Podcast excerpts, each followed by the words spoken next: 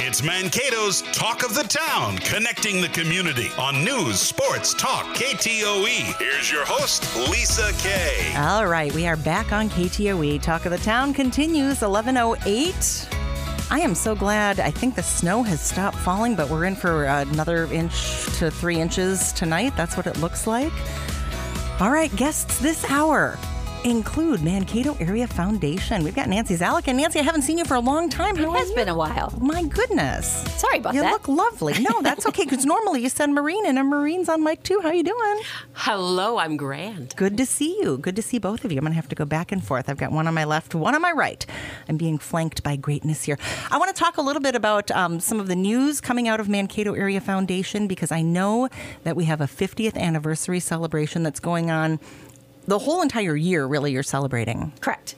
And let's talk a little bit about um, the uh, origin of Mankato Area Foundation. I know that Maureen works with just like with a chapter of it, and you have so much going on that you need those people that are really in out. But it didn't start like that. It did not. I, I can give you kind of my nickel tour of our history if Let's you want. do it. Let's do it.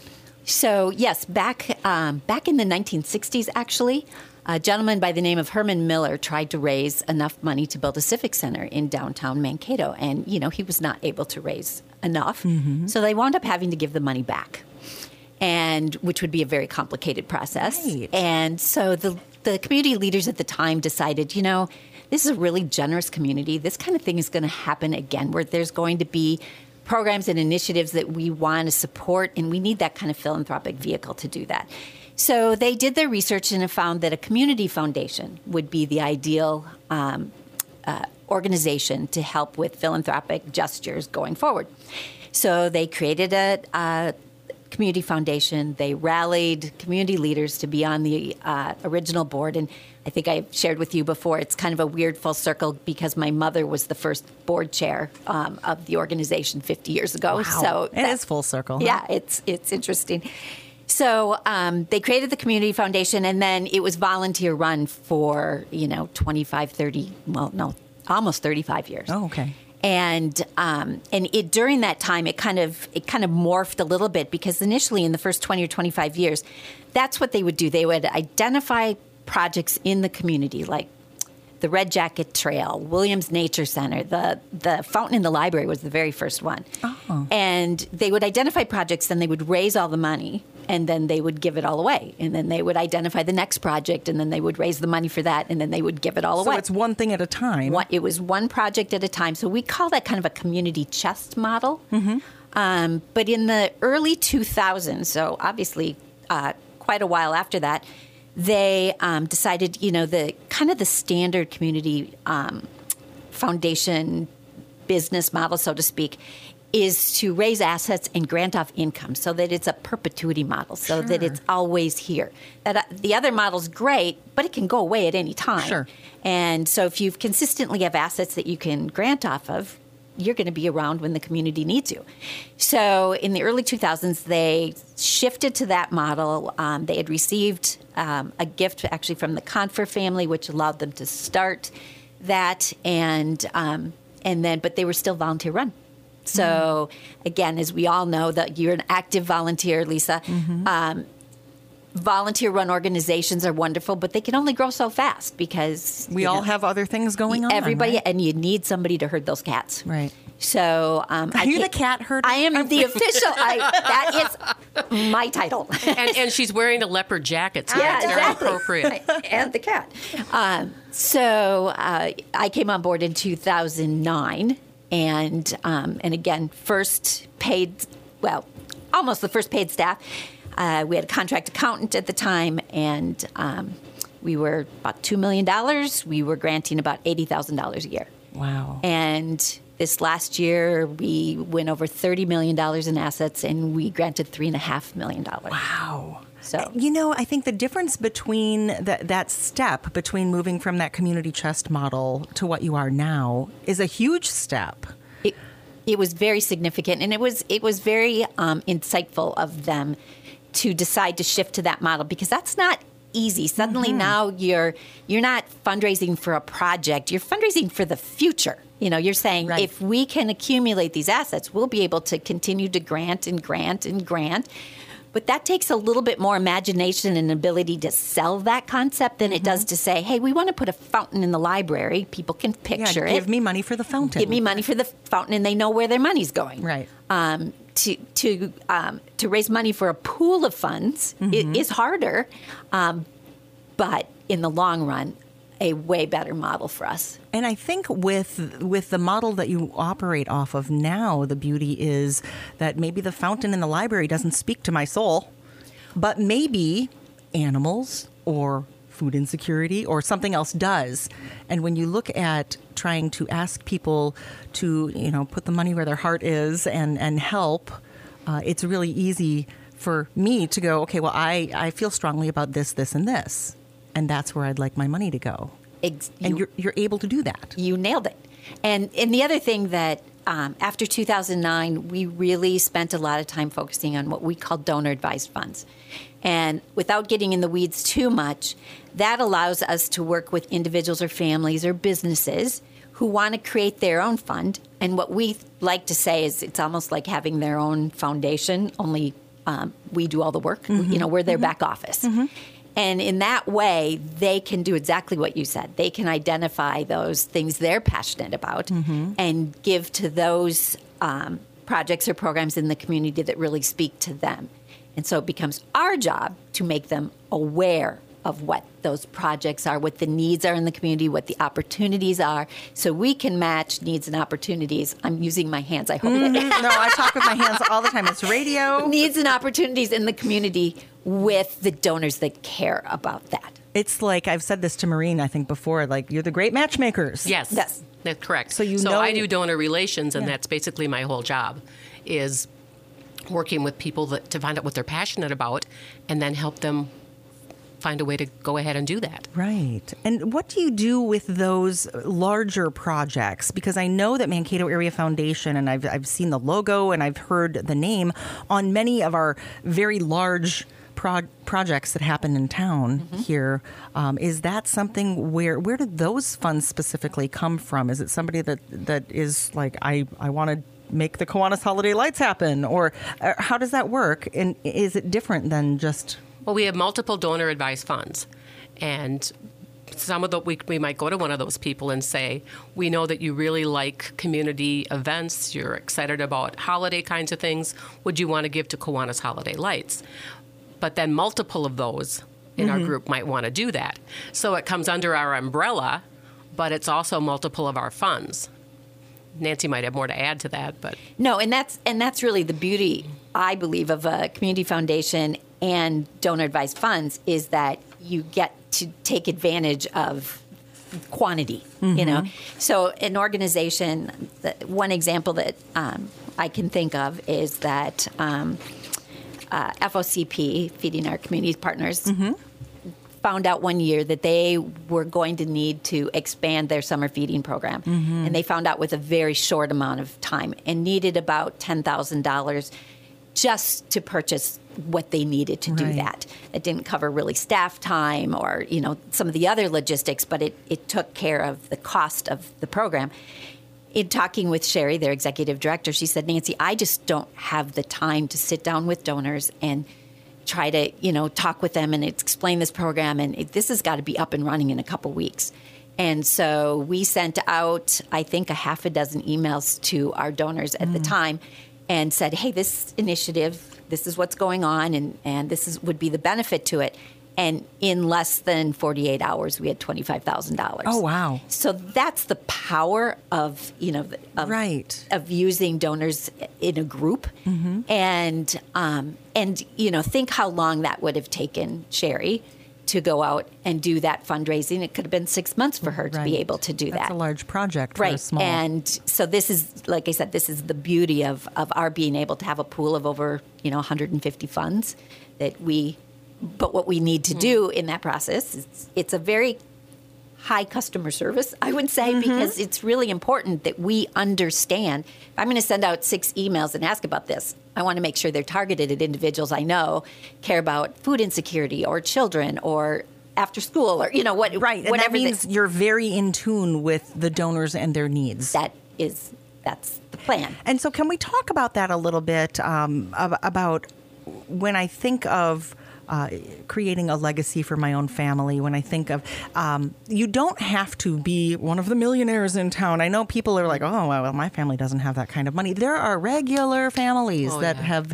decided that they're going to do something philanthropic. We've had young families start with $5,000 and then they do really fun things. They'll sit around the table at Christmas time and each kid gets $150 to put towards a charity.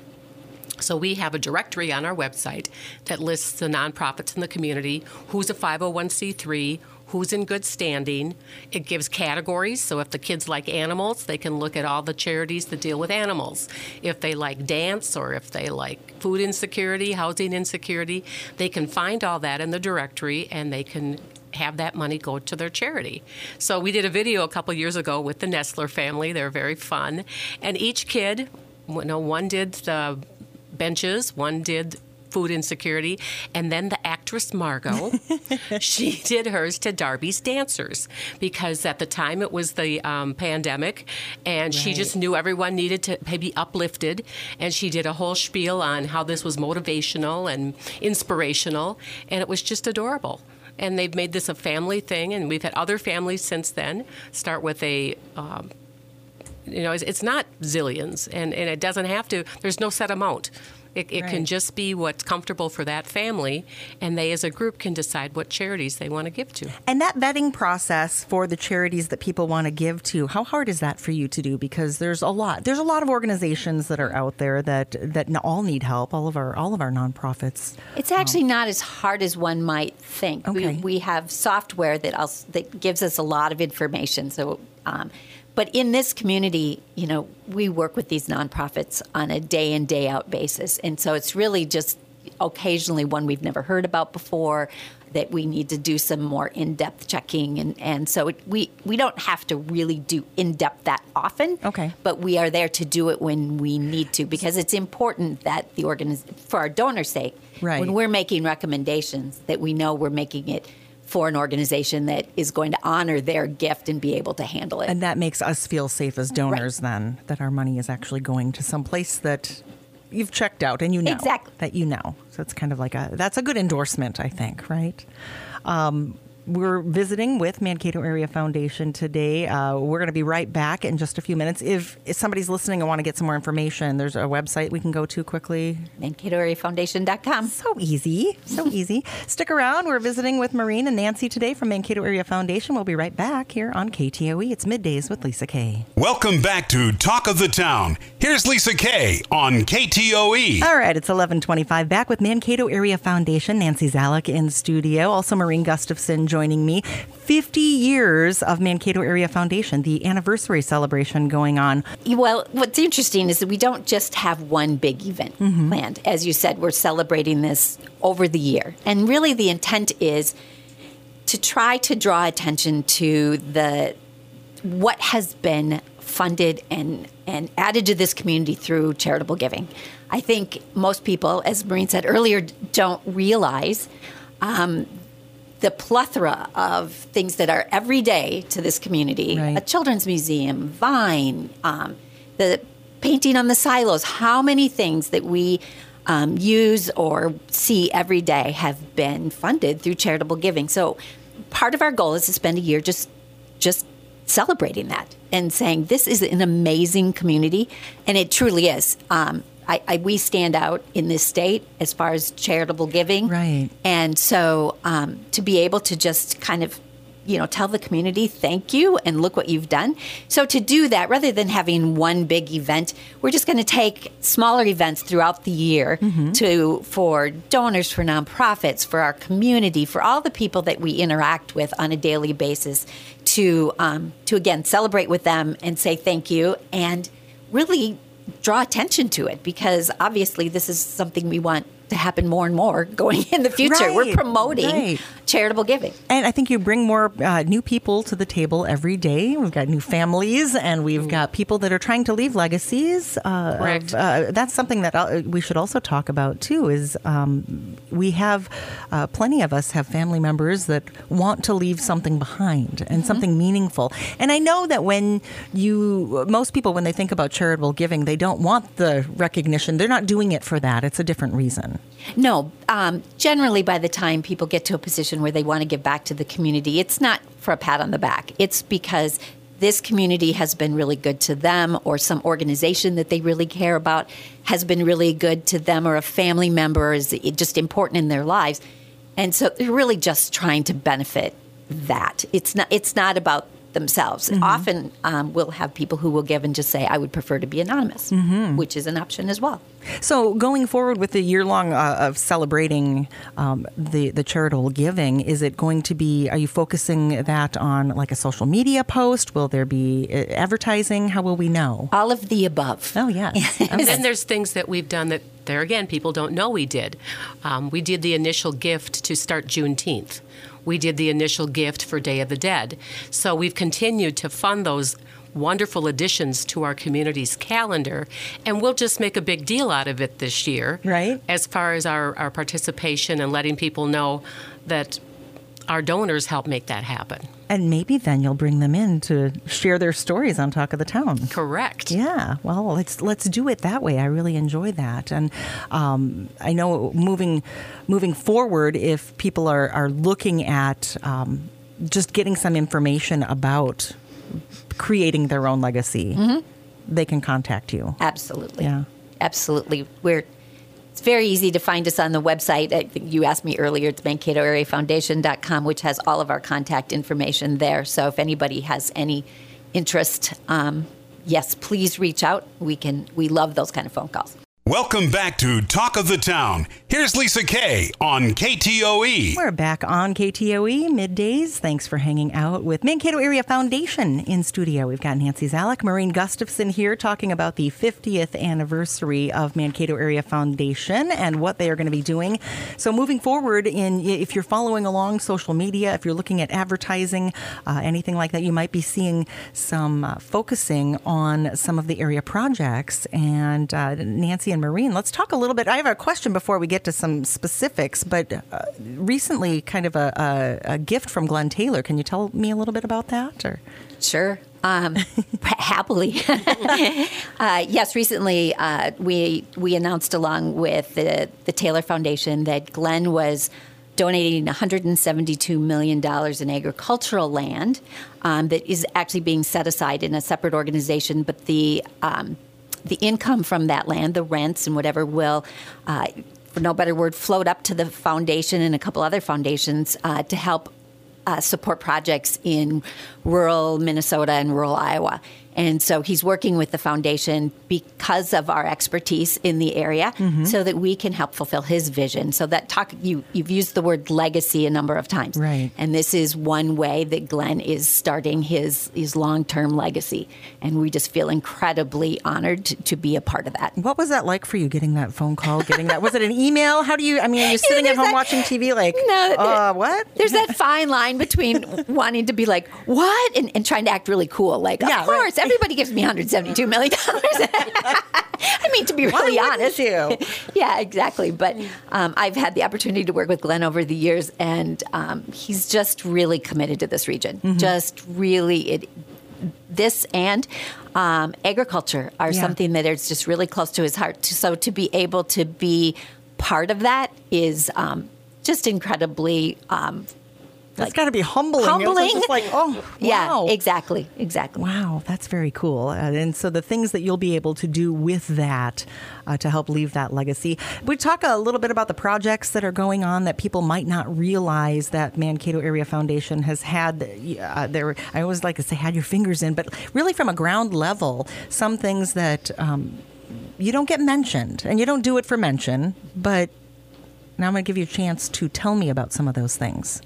Well, one of the interesting ones, and, and it, because it's kind of a full circle. So, um, a donor, uh, the Fallensteins, Alan Earl of Fallenstein, passed away um, number of years ago, probably a couple decades ago, and um, left a fund to the foundation and, and had some general ideas of the things that they wanted to fund. And um, because Al Fallenstein was in a wheelchair, we decided that funding um, areas that were accessible would would align with that donor's intent. Right. And so the Fallenstein Field and the the Fallenstein Playground um, obviously were used with funds left to us, but they left the the funds to us trusting us Mm-hmm. to do right by them, which makes you really want to do right by them. You know, Right, so right. so those two projects were uh, funded through the foundation. The we've mentioned the Kiwanis Holiday Lights, but one of the things I love about that project is that Kiwanis came to us early on and said, you know, we need hundred thousand dollars to get this off the ground. Mm-hmm. That was they they, they needed. Um, they needed that big piece, and um, and so we sat and went, okay, what donors do we have? And this was quite a number of years ago, so we didn't have as many donors to use. And then we remembered that the Fallensteins, that Earl of Fallenstein was the one who got the, the lights on Mary Circle Oh, started. that was. And oh, so she great. loved twinkle lights and she loved the holidays. And so I actually talked with her son and said, What do you think about this project? Could this be a Fallenstein project? And he said, Oh my God, this would make her so happy. Oh. And so doing something like that when um, when you know that it, it aligns so beautifully with what the donors did. So we funded uh, there's we gave them a significant gift initially to be the seed money to, to get uh, Kiwanis Holiday Lights going, but then it became kind of a partnership, and so we have funded numerous things for uh, Kiwanis Holiday Lights over the years. This year, an 80 foot tree, as Yeah, that was beautiful. wasn't that Yes. cool? Oh, What a- beautiful. Showcase piece. How people can get engaged in front of the tree.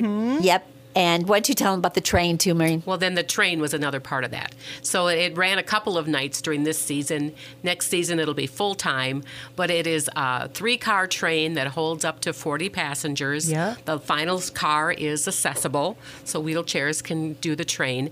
But um, it started as a pipe dream of Shannon Gullickson. She'd seen a train in Arizona and thought, wouldn't that be a nice addition to Kiwanis Holiday Lights? She had been a longtime volunteer. Tier. So she and I took Kurt Fisher up for lunch because he's an avid train fanatic, and uh, he pretended he had absolutely no interest in this train.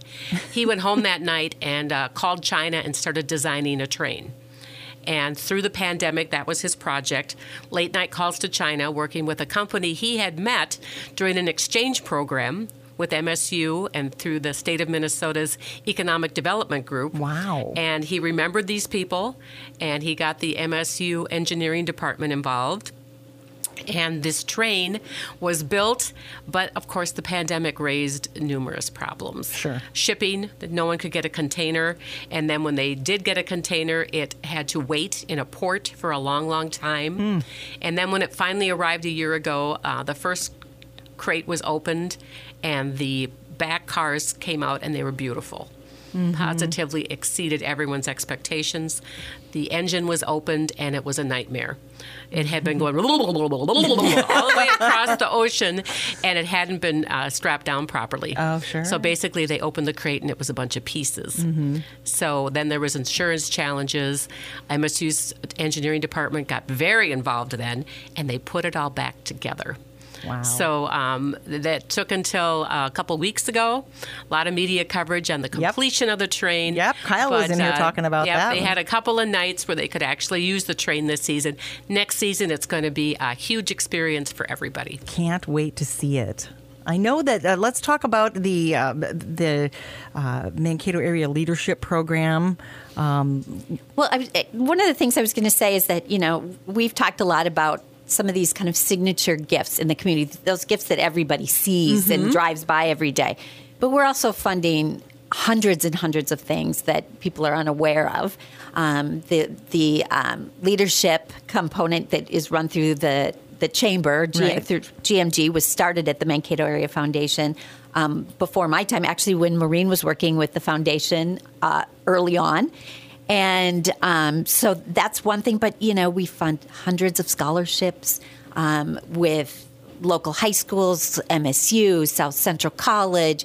You know, a lot of individuals. Um, scholarships often come up when somebody passes away in a family Sure. and they want to honor that individual or memorialize them somehow, then they'll come to us and say, I'd like to do a scholarship in a certain area that was important to them. And so um, we do many, many scholarships that, you know, and those are the kinds of things that, eh, Yeah, you don't get mentioned. It doesn't. Right. It's it's from somewhere else, right? Um, and I know that uh, there's uh, things like you mentioned the silos earlier. I didn't really realize that that you were involved in that. we just had a number of donors who participated in the in the silos, and, and we worked with Twin Rivers at the time to try to rally the troops to get the funding for that. And I remember at the first first meeting we had, they said, um, and don't quote me on this number, but I think it was like two hundred fifty thousand Right. dollars. And will we ever be able to raise two hundred fifty thousand dollars? Oh, this community piece of cake, and they were and they were because they were really scared to try that. Right. And I was so glad that the community came through Mm-hmm. for me because, uh, but look what a lovely asset it is. And then the art walk. You're involved with the the art walk in the city center uh, in the beginning there, and That's a there's a long history with the art walk because we've actually initially funded a feasibility study, which we've done on a number of projects. Sometimes it's it it's very wise to find out whether there's the capacity for the community to Right. actually um, support an initiative. And so uh, they did a feasibility study on doing the city art walking sculpture tour, and it obviously came back positively that it was something this community would support.